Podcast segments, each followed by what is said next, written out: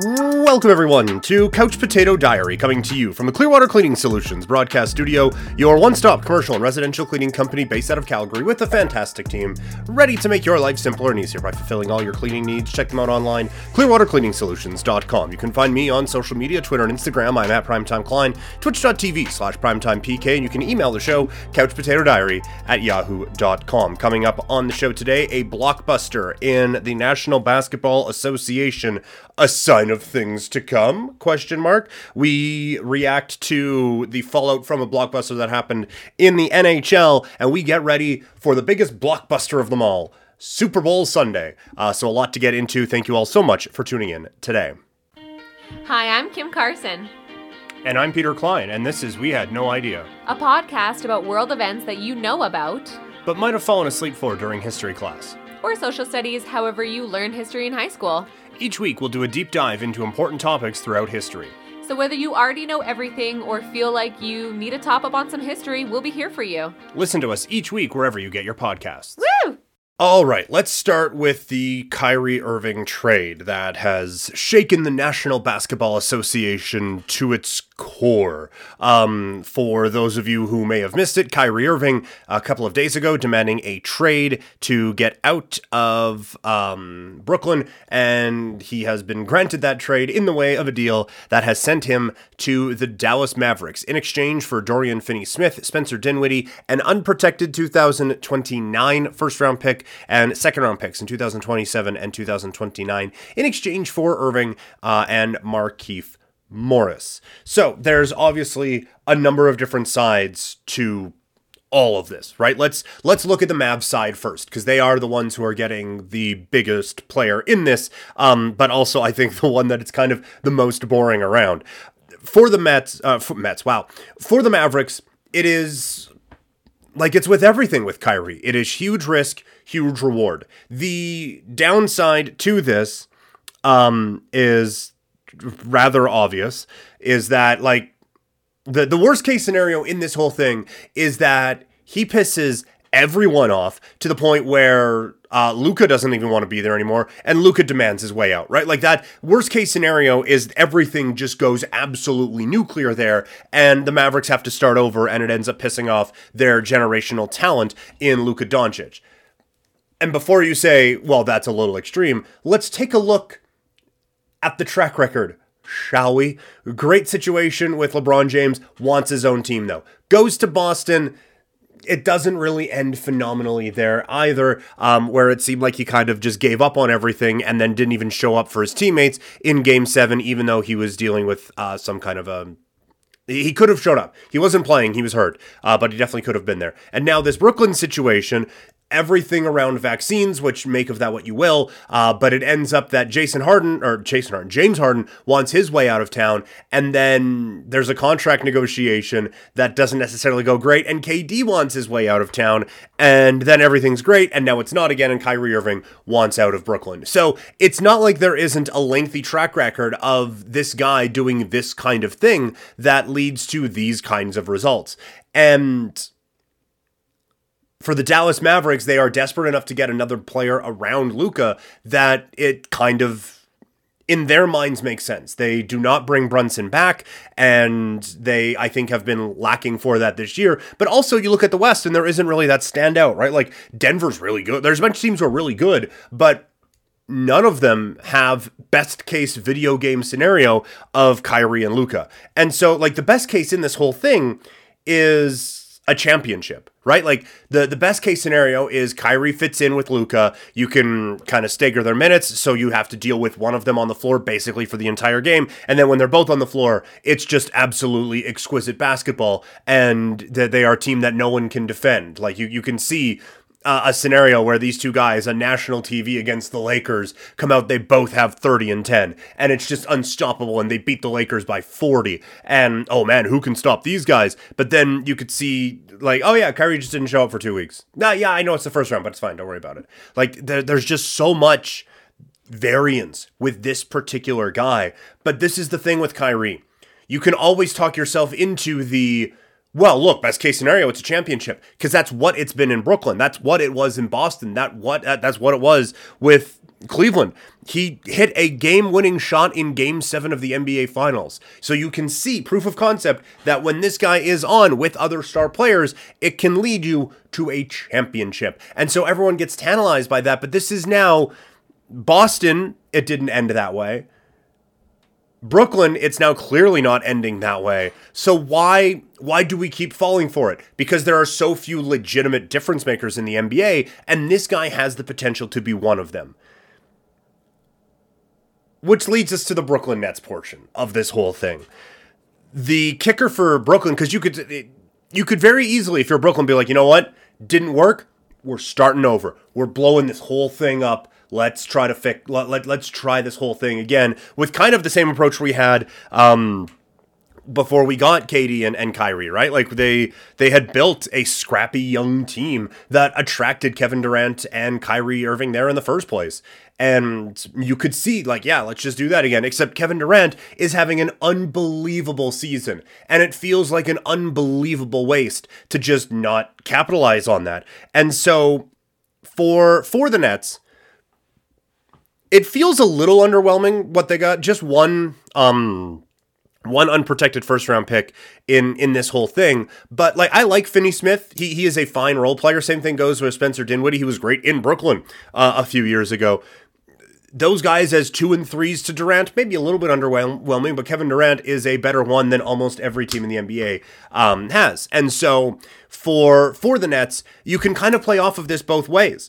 If if you want to go out and get another dude, you've just acquired another pick that you can do that with. Maybe you can put Finney Smith and Dinwiddie in another trade to help make some contracts worth. Um, although trading guys who you just acquired via trade in the NBA is um, difficult at times. And so, admittedly, I don't know the exact framework of how that would work with those guys. But now you have three more draft picks at your disposal if you want to just throw them in a monster trade. If you want to completely overhaul this thing again, you have one of the greatest trade chips ever in Kevin Durant. And in the offseason, you could flip Finney Smith and Spencer Dinwiddie, get a couple more picks, maybe another young player, and just move on your way that way. But this has to be so frustrating from a Brooklyn Nets standpoint. 2019, they swooped in and stole the package that everyone thought was going to Madison Square Garden with the Knicks.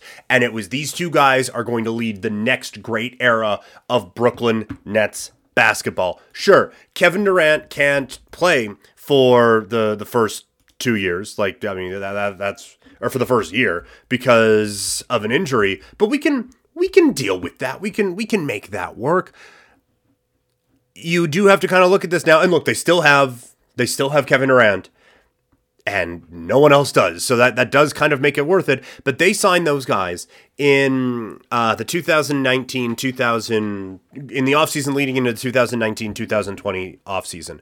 They that year lose to the Raptors in the first round in a sweep because KD is hurt. The next year they finish second in the East, make it to the conference semifinals, lose to the Bucks. This last year they finished seventh in the East and they lose in the first round of the Boston Celtics that doesn't really seem worth it for all of these things. It doesn't really seem worth it for everything that you have put into the last three years to come away with one playoff series win. Now, granted, could have had two if KD's foot is just half a centimeter shorter, then maybe you get that. But it's it doesn't seem like it's been worth it. And now you look at uh, because also around that time, right? Because this is coming off of the Raptors championship in 2019. Kawhi and Paul George go to the Clippers. They've been in the conference finals once, but aside from that, it hasn't been a whole lot either it does kind of make the the super team experiment look like it is starting to fade away a little bit. And instead you are seeing like and we've talked about this at length right? Like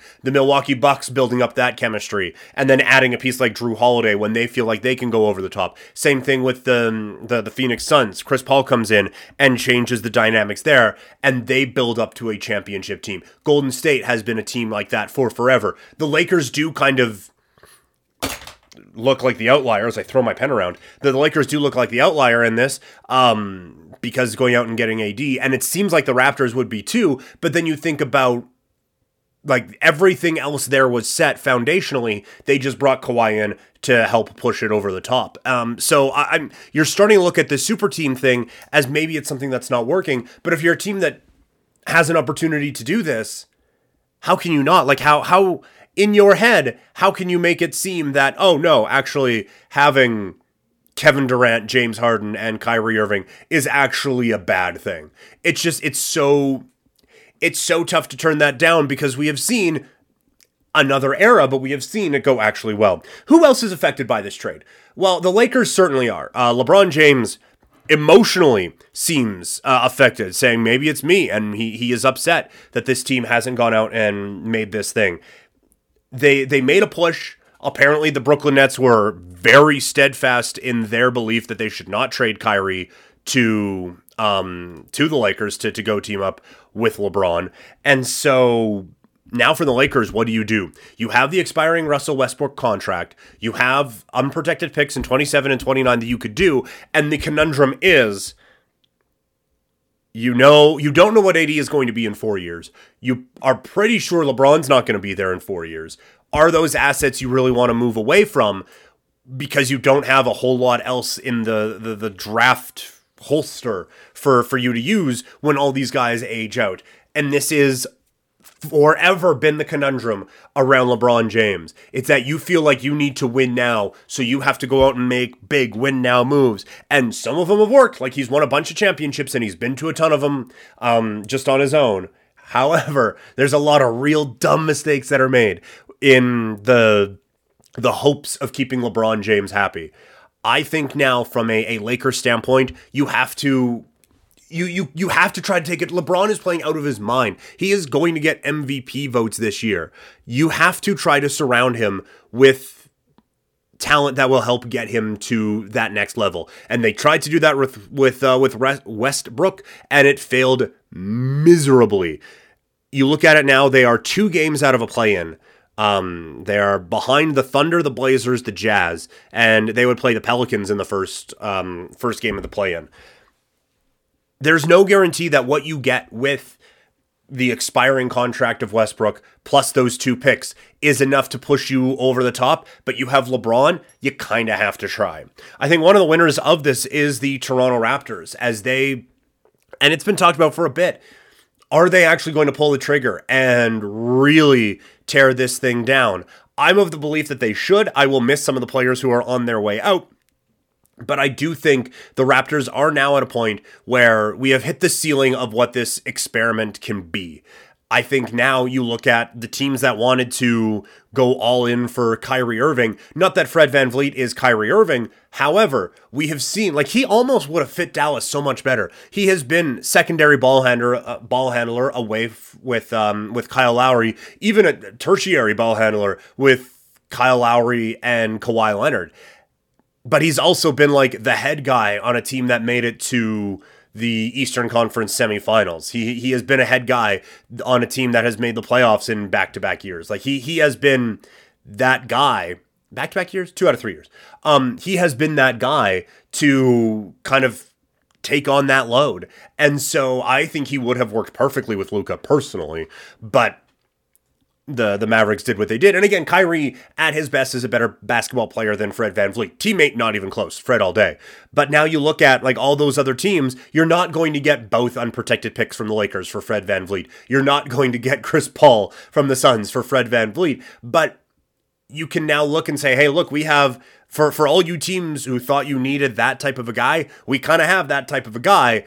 Bring us all of your your um bring us all of your trade requests. And the Raptors, I think, have some of the most um, exciting names that are available for this trade deadline with VanVleet, with OG Anunoby, with e- even like a, a, secondary piece like a Gary Trent Jr. The Raptors can really dictate this trade deadline. And with how smart this organization can be, they can go out and utilize those assets, I think, pretty quickly to, to help turn things around. So I, I think that this it, it does kind of help the Raptors out a little bit in that the the prize pool gets a little bit smaller now at the trade deadline. I'm interested now at what goes on in Phoenix because it was it's out there that the Suns offered Chris Paul to the Brooklyn Nets in a, a deal to to bring Kyrie to Phoenix.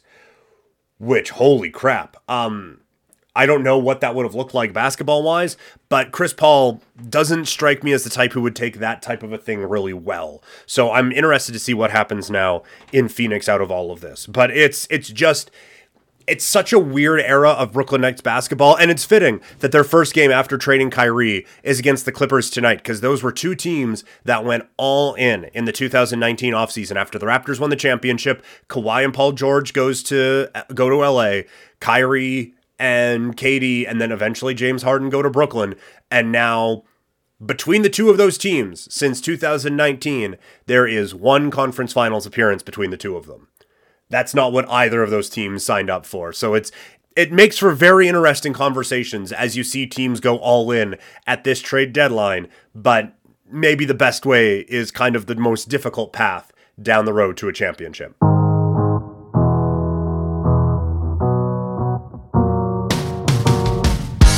Music that you hear on Couch Potato Diary is provided by Wasted Talent. You can find them on Instagram at Wasted Talent with X's where the A's would be, and find their producer on Instagram at Tommy Fresh Music. NHL All Star Weekend is now behind us. Um, it was weird seeing Bo Horvat in an Islanders jersey. We are going to have to get used to that now as he signs an eight year extension with the Islanders at a price that doesn't seem overly prohibitive. Like, it's a lot. Don't get me wrong, it's a, it's a tenth of the, the salary cap. But it's basically what the Canucks gave to JT Miller. And that is going to be a comparison now that these two teams have for the next eight years, specifically for the Canucks. It's not like that the Islanders would have got JT Miller. Uh, I mean, maybe, but the the Canucks now are going to have to see side by side how this plays out with JT Miller kind of actively trying to burn down the house that Bo built anyway and see how those two things go. But it definitely weird. you get a little teary seeing Bo Horvat with um, Elias Pettersson, like, hey, one last time, let's go. Um, so that was kind of nice. But like overall, it, it's fun. You get some clips. Max from the Arkells drawing up some controversy because he only gave Matthew Tkachuk a two on something that everyone else gave him a ten for. It's fun. Um, and so I am saying all of this with like, well, how do you fix the All Star game? Ninety five percent of the people who are saying that either A, will watch it no matter what, or B, won't watch it no matter what. You know, like you could put it on Mars and there would be some people just like, eh, it's the All Star game. It's not real hockey. I'm not going to watch it you'll see some highlights. Like the best way to consume it is TikTok clips, right? You see a couple of clips, it's fun. Oh, hey, look at that. Um, Sarah Nurse with a little whoop whoop whoop, and then she scores. Wasn't that fun on um, what was it? Shesterkin, who she did that to. Either way, like those clips are great. So I'm saying all of this to say, like, I probably, even if you did this, wouldn't watch the All Star game. I might see more clips of it. I think it is time for the All Star game to go outside. Dan O'Toole had a, a real long Twitter thread about the, the NHL All Star game going to Toronto next year. The thought of putting it in Rogers Center is I think a really really smart one. I I think like you look they're they're doing outdoor games. They don't really draw a whole lot. I think they do all right TV numbers. But it's not it's still weird to me that teams battling for playoff spots have to have a game that is so different from everyone else. I think it's easy. You put the biggest stars out there. Maybe you'd even get some more stars who want to come in instead of some guys who are a little reluctant to do this type of thing. I think you would get more excitement around the participation of it. I think it would look cool and you'd get that outdoor vibe to, to things. So I think it would be nice to to take the to take the outdoor concept and turn it into the All Star game. The night before, you could turn you you could keep the the skills competition the same, have it in whatever the uh, Scotiabank Arena or whatever they're calling it in Toronto now. You could have it there and still do it that way, but have the the bigger night be the the All Star game. Have that one be outside. I, I think that would be. I think that'd be a cool way to to go about that quickly, the, the Calgary Flames in action tonight. They are taking on the New York Rangers as their All Star break um, and this bye week is now over. Taking a look at the uh, line combinations that were tweeted out by Eric Francis. Um, oh, this is interesting. Just tweeted out 16 minutes ago. Um, ESPN sources, Nets and Mavericks trade still hasn't been made official with the league office because Nets are evaluating opportunities to expand deal with a third team. Teams are expected to make two-way deal official in the next couple of hours unless the Nets find something bigger to fold into it. So that's interesting as we bounce around uh, between subjects. But looking at the um, looking at the Flames, yeah, Babs has a lot of opinions on the who the third team could be in the, this particular trade. But you look at the lines that are tweeted out today, and it's kind of what they ended things with from a, a Flame standpoint. They move Pelletier up to the second line. So Dubé, Lindholm, Foley, uh, song stays the same. Pelletier is up with Kadri and Huberdeau, which means Lucic, Ruzicka, and Lewis is your fourth line. First off, I was interested that a few more people are, or quite a few more people are higher on me than Lewis, um, or on Lewis. So I'm going to need to take a harder look at my thoughts on one Trevor Lewis. But for for the Flames, this is why I'm a little hesitant with some of the trades. Like, yeah, you're probably not going to go out and get a Brock Boeser or a Timo Meier. Maybe just do some of those depth guys. You need more top nine forwards, like an Anthony Duclair or a Max Domi. Which, yes, yes, this team needs to upgrade the skill at the forward position. Those guys would do it. The problem is, those guys aren't taking away the spaces from the dudes who are the problem. The problem for the Flames, I think, is Lucic. I also thought Lewis, but people don't seem to agree with me, so maybe I'm wrong on that. But at least we can all agree the the spot that would bring you the best return on the investment, shout out Betstamp, the best return on your investment would be plopping a Duclair or a Domi in the Lucic spot, and there you have a giant skill upgrade. The problem is there's no way in hell that's going to happen, because if it was, it would have happened already.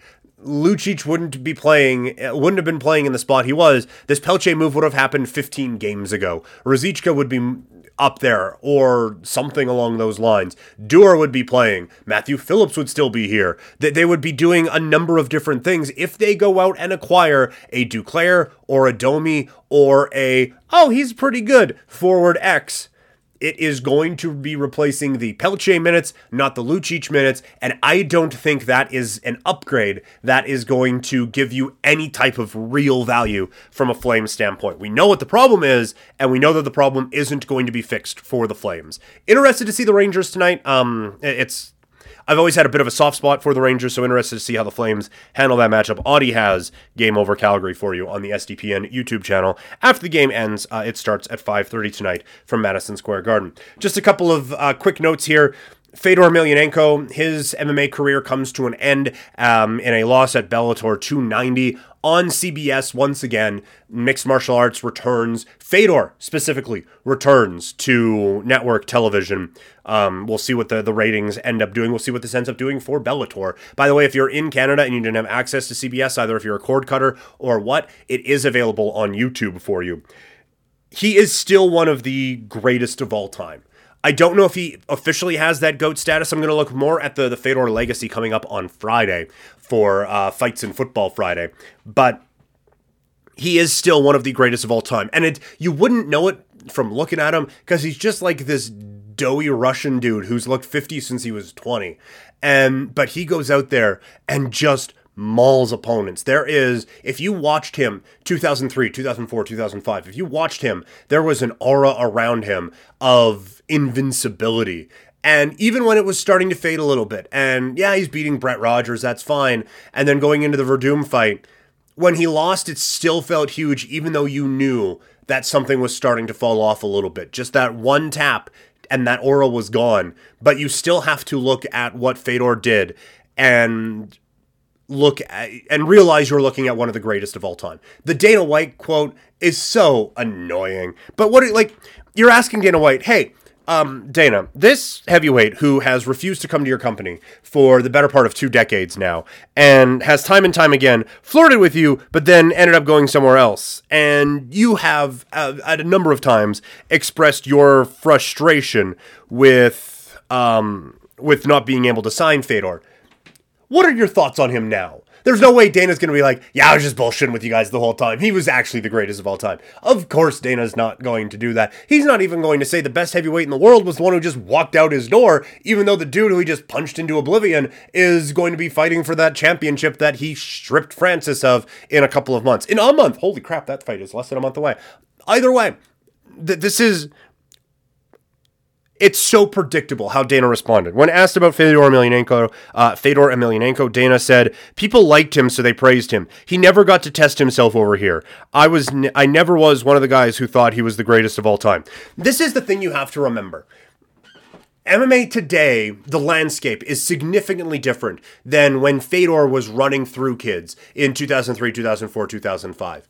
The heavyweight division in the UFC. I don't want to say it was a joke, but it was bordering on a joke when you compared it to Pride. The the heavyweight division with Tim Sylvia and Andrei Arlovsky, those guys are fine. Fedor runs through them in a second, and I they they he did on the Affliction shows. Those are certain, like you can up very easily make the case that those are guys who are past their prime because they were 100% they were. Why did Fedor's prime last longer? Because he was better than them. Fedor would have run through in one night the entire UFC heavyweight division. Uh, with like Dan McGee and those guys. Like, get out of here. The the Pride heavyweight division with Nogueira, Cro Cop, Fedor. You had like a real you could make an argument the top three to five heavyweights in the world at any given time were in Pride, and there was no question the better heavyweight division was in Pride. So make no mistake about it. Just because he didn't fight for the three letters UFC, that doesn't mean that didn't mean back then what it means today.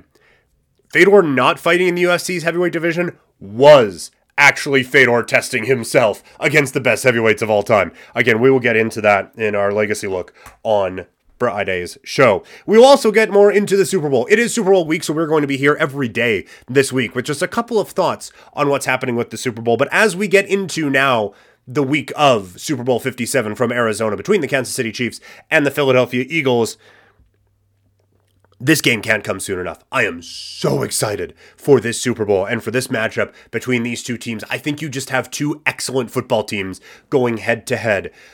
My lean still is the Kansas City Chiefs because I just have a difficult time going against Patrick Mahomes. He was able to go out and beat the Cincinnati Bengals, probably just on one leg, but the fact that he has now had a couple of weeks to heal, I think helps him a little bit more in this game. And I, I, just feel like he is going to be the difference maker in Super Bowl 57. So that is still my pick, Patrick Mahomes and the Chiefs. I, I just feel like every other spot is so even. The skill position spots, probably an edge to, to Philadelphia, but Travis Kelce might be the best of those guys. Offensive line, maybe a touch of an edge to, to Philadelphia, but the Chiefs have a pretty good one too. Running the ball, bit of an edge to Philadelphia, but Kansas City can't. Like it, it, seems like all of these things do kind of lean Philadelphia, but Kansas City is close enough that the edge of the quarterback position, this is still Patrick Mahomes' world, and everyone else is just living in it. So that is just a quick thought on the Super Bowl. We're going to have more Super Bowl coverage throughout the week. But now it is time for today's ticket.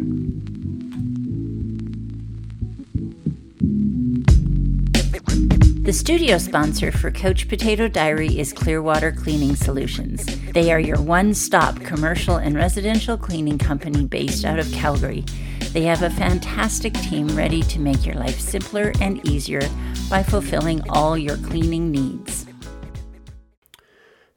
All right, now it is time for today's ticket presented by BetStamp, the Trivago of sports gambling. Download the BetStamp app, use the referral code COACH to let them know that we sent you. Uh, taking a look at the ticket this evening, not a whole lot that is overly appetizing, if we are being completely honest with ourselves in this one. Um, going to take a look here at the Sacramento Kings. We haven't dabbled a whole lot in the Kings market, but they are taking on a dreadful Houston Rockets team this evening. Betway has them at minus six and a half. There's a couple other spots that have them at minus six and a half as well. If you fancy the Houston Rockets in this matchup, there's a couple spots that even have it at seven and a half, like Bet Victor and B Win. But we are going to go Sacramento minus six and a half with the number provided from Betway. Uh, that one is minus six and a half at minus 110. One more we're looking at on the basketball schedule tonight. Uh, it is Golden State taking on Oklahoma, uh, Oklahoma City. The Thunder are battling for a playoff spot. The Warriors are going to be without Steph Curry for the next few weeks. So we are going to look at Oklahoma City to cover four in this game. Few spots where you can get plus four. That would be Bet365, uh, Bet99, and CoolBet, along with William Hill Sportsbook. The best number to get it at is Bet365. So we are going to go there. As the hockey schedule returns as well, is there anything on the market that we would like to take advantage of this evening? Let's go with the Dallas Stars taking on the Anaheim Ducks. The Ducks, one of those bad teams we're going to look to take advantage of in the second half of the season. So we will go from Bet Victor, the Dallas Stars at minus a goal and a half at minus 138. Anything else standing out? Tempted to go New Jersey against the, the Vancouver Canucks um, in their first game since Bo Horvat's trade I was trying to think of a better word of saying that. But either way, uh, but we'll, we'll leave that one alone and see how Vancouver responds tonight, although 69% of the bets coming in on the New Jersey Devils. So, three games on today's ticket the Stars to beat the Anaheim Ducks by a goal and a half, Oklahoma City to cover four against the Golden State Warriors, Oklahoma City plus four coming to us from Bet365, and Sacramento minus six and a half against the Houston Rockets. That one coming to us from Betway. We will click track. You can see all of the picks um, for not just me, but a number of experts on this app when you download the BetStamp app and use the referral code COUCH to let them know that we sent you to the Trivago of sports gambling.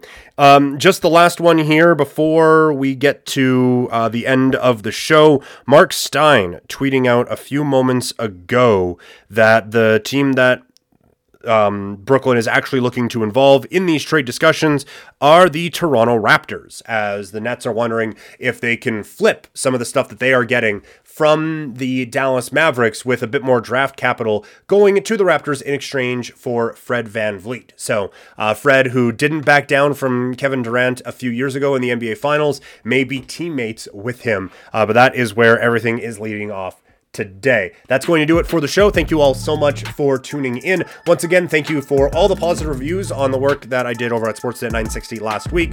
It is Super Bowl week, so we're going to try to have a show out every day for you this week. Um, I'm not on Game Over until this weekend when the Flames have a Saturday afternoon game against the Buffalo Sabres. If you want to find out everything else going on in my life, you can follow me on social media, Twitter and Instagram. I am at Primetime Klein, and I will talk to you all later.